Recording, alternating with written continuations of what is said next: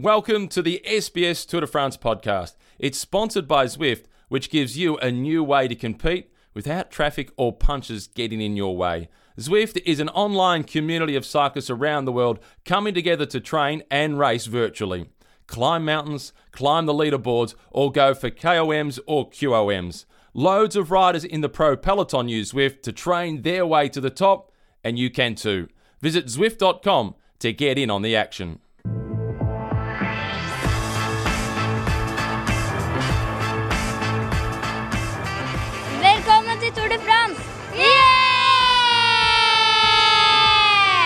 Bonjour, bonjour, bonjour. And uh, that was some uh, little Norwegian kids welcoming you here at the Tour de France. Uh, this is the Zwift Cycling Central Tour de France podcast edition 2018, and we are already on episode 7. Uh, before we start, uh, let me remind you that you can uh, download, stream, or subscribe to this podcast on our website, sbs.com.au slash cycling central, or schedule a ride with our lovely friends at Zwift. Joining me again today, uh, Dave McKenzie. Maka, how are you feeling today? It was a bit of a drive today. Bit of a drive. I, I don't know how. I had about five hours sleep last night, and I feel great. So I don't know. I, I don't get it. I don't get it. Maybe you need less sleep than more. Well, look, I had a cleansing ale just to finish off the night, and I think that did the trick. I must have slept like a baby for five hours. Woke up feeling great. Are you telling me you brush your teeth with beer? Ugh, that'd be awful. That's disgusting. Anyway, let's talk cycling enough for, for dribble. Uh, day seven, a stage we said yesterday uh, could be boring. Didn't fail to deliver. It was honestly, I think, a little bit boring because it was long and not a great deal happened. The pace was really slow, and then in the end, there's a sprint and a winner. That was it. Yes, you've summed it up. There, it's look. These happen, and let's not let's not pretend it's not or hide behind it. Um, it was boring, and it's interesting that the, the media when you're standing around talking to some of the other media outlets, and they say, "Oh, the long stages they've got to go, and they should go, and you know they're trying to innovate the race," but then they throw in a 230 kilometre stage. Yes, it was the longest stage of the tour it's logistically and in an operation sense, it's quite tough. Um, my wife worked in ops in cycling for many, many years and logistics, so I understand a bit that they can't just say, "Oh, cool, let's just have short stages." Otherwise, um, you know, we'd start in in Brittany and finish the tour in Paris and wouldn't get down south. Or you'd have massive transition days, transfer days, I should say, and then the teams would jump up and down and say, "Oh, what's going on? This is terrible." So it's a balancing act. Plus, you've got sponsors, councils. You know, there's a lot of things to think about. But at the end of the day, at the end of all of that, come on, Christian, sort it out. Shorter stages, mate. And uh, having said this, we had a lovely day. We were able to walk in this lovely town of Chartres. Uh, a bit of a surprise. Tune in to, tonight on the, the highlight show uh, to find out what we've been uh, up to in Chartres. But uh, that was a lovely day, lovely weather, lovely town. It, it was, and and it, we all got to take advantage of it. And even our hard-working producer, she got out of the truck as well and came for a walk up to the, the medieval sort of town. And uh, yeah, so look, some days these it won't happen every day, uh, and let's hope we don't have too many more stages like this. I don't think we will because it's going to heat up and heat up more so in a uh, racing sense. Absolutely. Uh, let's uh, let's have a look at uh, the race itself. What do you make of it? Because we said it was going to be a sprint. Didn't fail to deliver. A sprint won by Groenewegen. Gaviria was second. So I mean, it was definitely a bunch sprint. Yes, uh, Gaviria, he's consolidating his position in the sprint peloton, I guess, if you want to say. And he's not letting Peter Sagan just ride off into the sunset with that green jersey. Not yet, anyway. Sagan keeps building in a, a bit of a lead, but then Gaviria gets it a little bit back on the on the flatter stages. Sagan uh, was third in the end. Uh, Démare got up there, so the Frenchman he, he poked his nose out. I think a little bit too early, and then the uphill got the better of him. He's generally pretty good on the uphills. Marcel Kittel was nowhere. He was struggling apparently. He was suffering. Uh, Mark Cavendish failed to deliver. So the old guard, they're being shown the door, and the new guard are coming in. And for Groenewegen, remember he won the on the Champs Elysees last year. That was his first stage win. And it reminds me a little bit of Robbie McEwen because that's where he won his first stage and then he went on to win 12. So Groenewegen, he's now at two. So I think we've got to watch that name uh, for the next few years. What about Greipel? I don't know. I actually don't know. Where did he finish? I don't know. This is exactly my question. Yeah. He wasn't there. He wasn't in, a, in that bunch sprint. And look, he hasn't been he hasn't been terrible, Greipel. He was there a few days ago, wasn't he, when he jumped early and he actually hit the front and ended up third. I think Sagan pipped him on that day, and that was uh, Gaviria who won uh, again. So, but again, it's the old guard that are that are being shown the door from the from the younger generation. Okay, now uh, let's look at the GC, general classification. No change of guards there. Van Avermaet is still in yellow. Is there any other changes? Yes, Sarah. Come on, buddy. He, he did take the three seconds. So you're right, no changes. He slightly increased his lead because he took that new intermediate sprint that bonus that they've brought into the tour this year. And I spoke to him and he, he basically said, Well, you know, yeah, no one really jumped. I thought I'd jump. Uh, it wasn't a big plan, but he, he got it and he'll take it. And I think he's now, he'd be feeling reasonably confident that he can hold it into the Roubaix stage. And I mean, this guy's won Paris-Roubaix. So Van Avermaet you'd think could take it into the rest day potentially. But the Roubaix day is different. Just because you've won Paris Roubaix, you've got to have no flats, no crashes. You've still got to have a great day and a little bit of luck. Yeah, that's for sure. Uh, let's talk about uh, Bardet because I think there's something that we haven't mentioned yesterday. Uh, is Bardet was left alone at the back when he was dropped yesterday, and his two best mates, uh, and uh, and Latour, didn't wait for him. So, what's your take on this? Because it's a bit strange. Either there's no direction in the team, no communication. What do we know about this incident? Because I call this an incident. Yes, I agree. And you're right. We don't know the answer, but it's one of three things. I there's only it's only it can only be one of three things. One, the director sport if has made the call and said to Vuillermoz and Latour, you need to stay in the front group for what a stage win because they're not riding GC. Two, Yeah, what would be the point of that? Let me to argue. Let me argue this. What what would be the point of this? They are riding GC.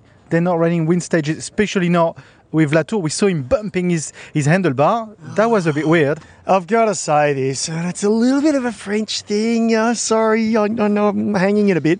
It's a French rider thing. A few of the Euros do it, but it's like they finish second and they bump the handlebars on television like they're frustrated, like, oh, I should have gone harder. Well, go harder, mate. You know, you didn't win. Dan Martin won convincingly.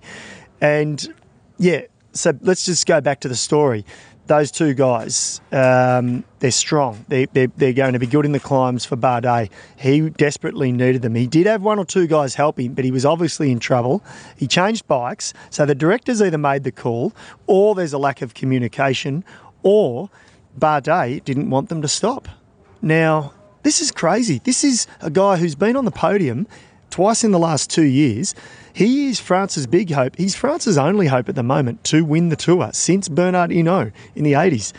Like, get it together. If I was the director, you know, grow some kahunas and call the shots and, and you know, put your eggs in one basket.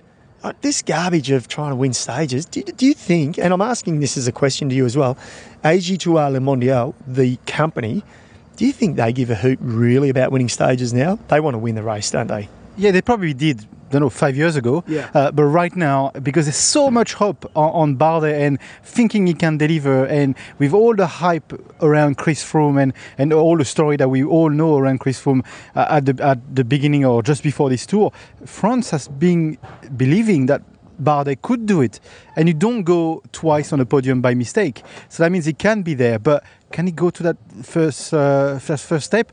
You know what? I was backing Bardet. Uh, for a long time, I'm still going to back Bardet because uh, I, I can't change my uh, uh, my attitude to it. But I'm getting a bit, you know, a bit a bit stunned about this. Well, it's cost him, hasn't it? I mean, he, we knew he was going to lose time in the team's time trial. He's not a great time trialist, so he's going to lose time in the individual, and it is the penultimate stage. So we don't we won't go on about that. But then he can't afford to lose time on days like this. He might lose time at Roubaix as well. All the things are stacking against him. And, I, and we haven't even hit the mountains, which is his forte, and the descending his descending skills are fantastic. But you cannot afford to go into it. And you you can remind me what Jens Voigt in said in one of our previous pods. He said podium or hospital. Not That's true. He did say that, but he said when I know that's a joke. That was hilarious, wasn't it? He's a- he's a legend. We love him. no, we, we love him. No, but he said, he said something right. He said something around, you know, when a guy like Bardet starts the Tour de France, he starts at zero minute with a deficit of four minutes already on someone like Chris Froome. And every stage that Bardet finishes just behind Chris Froome, they're just carrying Chris Froome to the podium. and that's an armchair ride to the podium. That's right. And that's true for Quintana, that's true for the others. But in this case, Bardet should be attacking left, right, or Bardet and his team should be attacking left, right, and center, and certainly not let him the let the leader troll at the back. Yes, I think they should have had the whole whoever was left in that group because it was a diminished peloton. But uh, in the last couple of years, AG2R La Mondiale have had good climbers, so I'd imagine they would have had most of the teammates there. They should have all dropped back, you know. And I know it's finishing on a climb, and you get less help on a climb, as in you don't get that slipstream that you would get if it was a flat run-in. Who cares? Give him a push, you know. Dumoulin copped a 20 or 30 second penalty. It was worth it for sitting behind the car because he might have lost more time. So he he would have calculated, I got to sit behind the car because if I get back on and get the penalty, I've only lost 20 seconds. So no, it was a bad it was a bad call. Absolutely. Okay, we'll take a short break, and uh, after that, we'll talk to uh, Yann Duhamel. He's uh, from LCL. He's the guy that brings the little lion on the podium. Don't go anywhere. We now join uh, with uh, Yann Duhamel. You're, uh, you're part of LCL, part of the protocol at LCL. Uh, welcome to the uh, SBS podcast. Thank you. Um, let's talk about the, this uh, emblematic, the emblem of the Tour de France, the, the lion. Can you tell us a bit more about this lion? Has he got a name? No, it doesn't have a name. The story of the lion is really simple because uh, the former Crédit Lyonnais, which became LCL, uh, Lyonnais seems from the city of Lyon. And uh, it's uh, uh, the word Lyon of the city is the same of lion.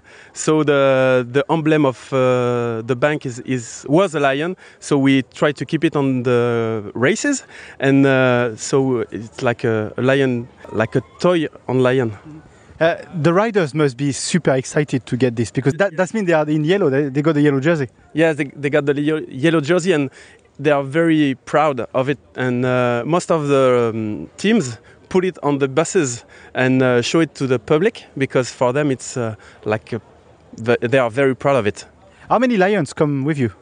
Just 21. There are 21 stages, so 21 big lions. We have smaller one for, uh, for uh, like the children of the um, racers, uh, cyclists, but uh, big ones only 21. So m- general public, you know, they want to grab everything from the sausages to the little stickers. They must ask you for those. Yes, but uh, unfortunately we don't we don't have uh, lions with us. Uh, the the yellow jersey has been since forever at the Tour de France, but we sort of have these emblem, emblems of the, the bank being attached. That's been a quite a while. LCL has been with the, the tour. Yes, we are on the Tour de France since uh, 1981, and uh, we are partner of the yellow jersey since 1987.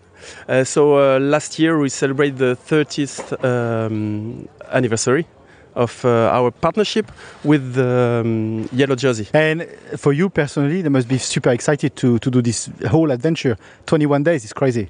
Yeah, it's it's really an, a team adventure. We are uh, something like uh, 40 people working for LCL on the Tour de France, uh, and it's uh, really a human uh, adventure. So is that your first one? My 14th one? So you're, you're, you're, you're a veteran of it. Yeah, kind of. I'll let you work. Thank you, Yann. Thanks a lot.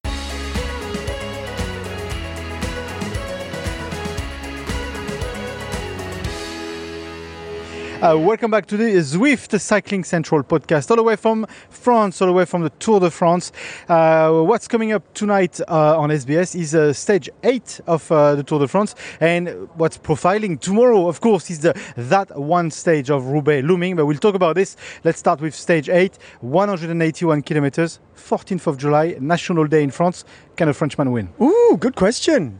Gee, I'm not sure. I don't. I don't think so because, well, mate, you know who? The only one I can think that who could win is Arnaud Démare. Yeah, Démare, but he hasn't had a, a good ride so far. No, no, he hasn't, has he? He's um, Yeah, he struggled a bit. So yeah, he had one opportunity. I think stage one he was up there, but other than that, he struggled. Or stage two, sorry. So other than that, he hasn't really shown the form that he had last year. So uh, 181 kilometers, a, a bit less than uh, what we had yesterday, uh, and uh, that long stage, the longest stage of, of the tour. So uh, length is is okay, and it's going to be dead flat, so dead fast. Although there's a nice T corner just before the end. There is, and it's, I mean, to make it even worse, it, I think about a kilometre and a half to go. It goes downhill, then flat uh, to the finish line, and there's a corner, left hander, 600 metres to go. So I think that's a first for the tour so far. We've had longer straight run ins, maybe a couple of dog legs, but no, you know, 90 degree or 180 degree turns, whereas this one is a complete left turn. So it'll be tough. It's almost they do a U-turn within the last kilometer. They do almost a U-turn. Yes. So um, yeah, it's interesting. I mean, you'd think I'd like to think it'd favour the smaller guys, um, punchier guys like uh, Gaviria. Again, Sagan can handle himself. Uh, it'll suit him. I mean, he gets anything suits Peter Sagan. What am I saying? Yeah, is there, is there anything that doesn't suit Peter Sagan? Oh, yeah, something with a 10 kilometre mountaintop finish. That's all. Oh, a sprint with Cavendish in Germany. Yeah, exactly. Yeah, yeah, that's right. Yeah, he wants to forget that, doesn't he? So no, look, I think there's there's a number of guys, and there there could be the odd one that pops up now because of the sort of, if you call it, if we want to say odd finish, odd finish to what we've had so far.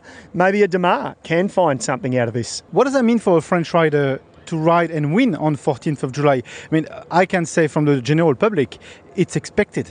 You know, we expect the French riders to do well, but this time the Tour de France did not serve uh, an easy stage for, for the French rider as itself because, I mean, Bouhanni is not here, uh, and we really only have one sprinter that can hold his head high against those big guys in a pure, true sprint. Well, I, I guess I'll throw the question back at you.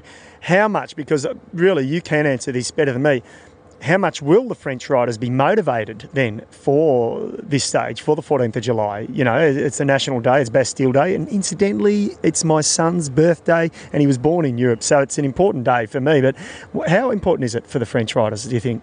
Well, the birth of your son, extremely important. yeah, yeah, that, that's we know that's important. But anyway, uh, that's a quick segue. Uh, but uh, it, it is extremely important for a French rider. But you know, in this day and age, right now in 2018, I think the French public has got his eye on Sunday, uh, and not so much the Roubaix stage, the final of the World Cup.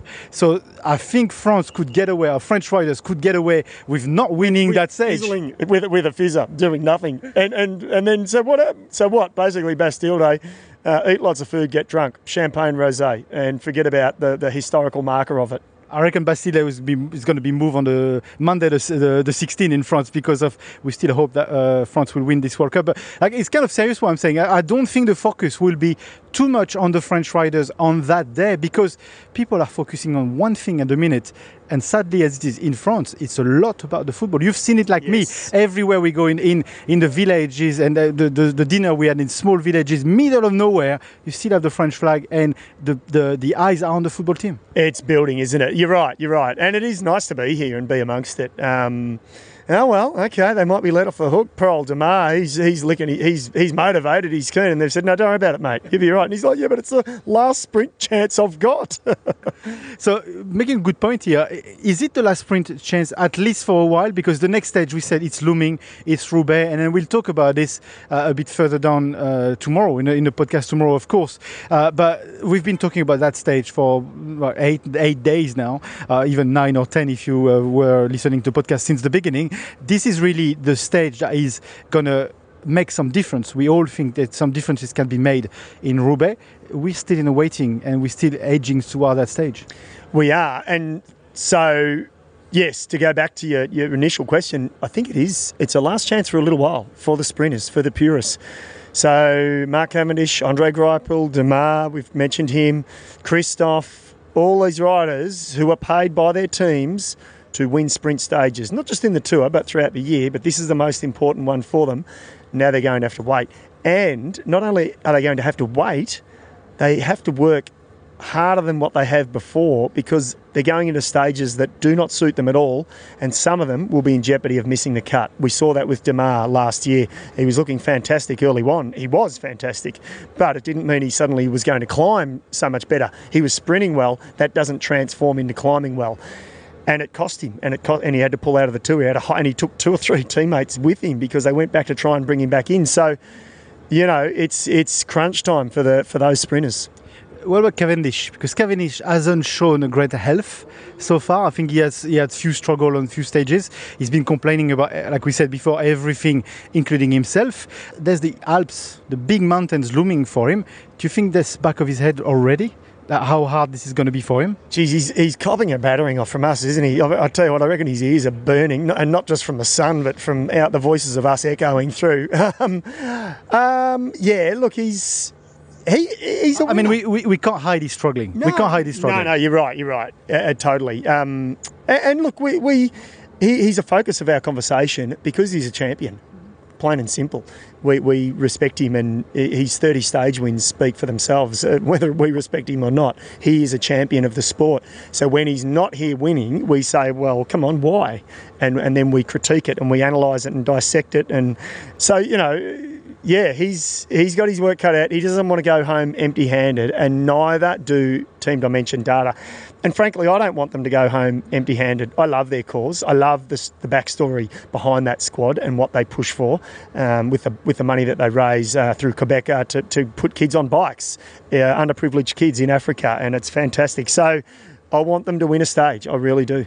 Absolutely, we agree on this. Uh, so, just to wrap up, uh, 14th of July tomorrow, 181 kilometers between Dreux and uh, Amiens. We're skirting around Paris, really. It was weird on the motorway driving towards Paris, but not knowing we're, we're not done yet. Uh, well, yeah, no, I don't want to be done yet, but I wouldn't mind just dropping in to, uh, you know, the beautiful city and just having a, even just an espresso and a, a pastry or a croissant.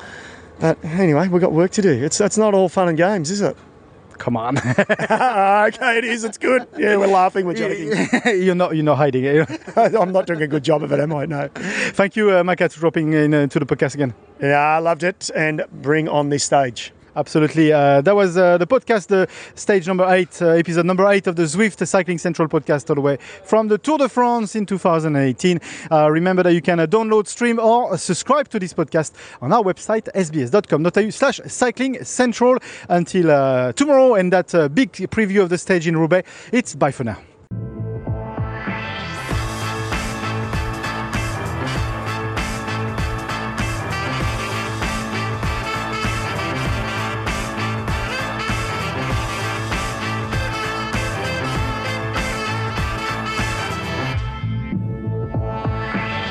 The SBS podcast brings you daily recaps of the Tour de France, and Zwift brings you even closer to the pros. Zwift, our sponsor, turned indoor training into a full on experience. Cyclists around the world log on to train, socialise, and race virtually.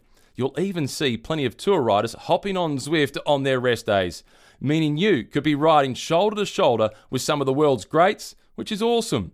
Ride and climb in Zwift without ever leaving your home. It's a great thing to do while you're watching the tour, so start Zwifting with a free seven day trial at Zwift.com.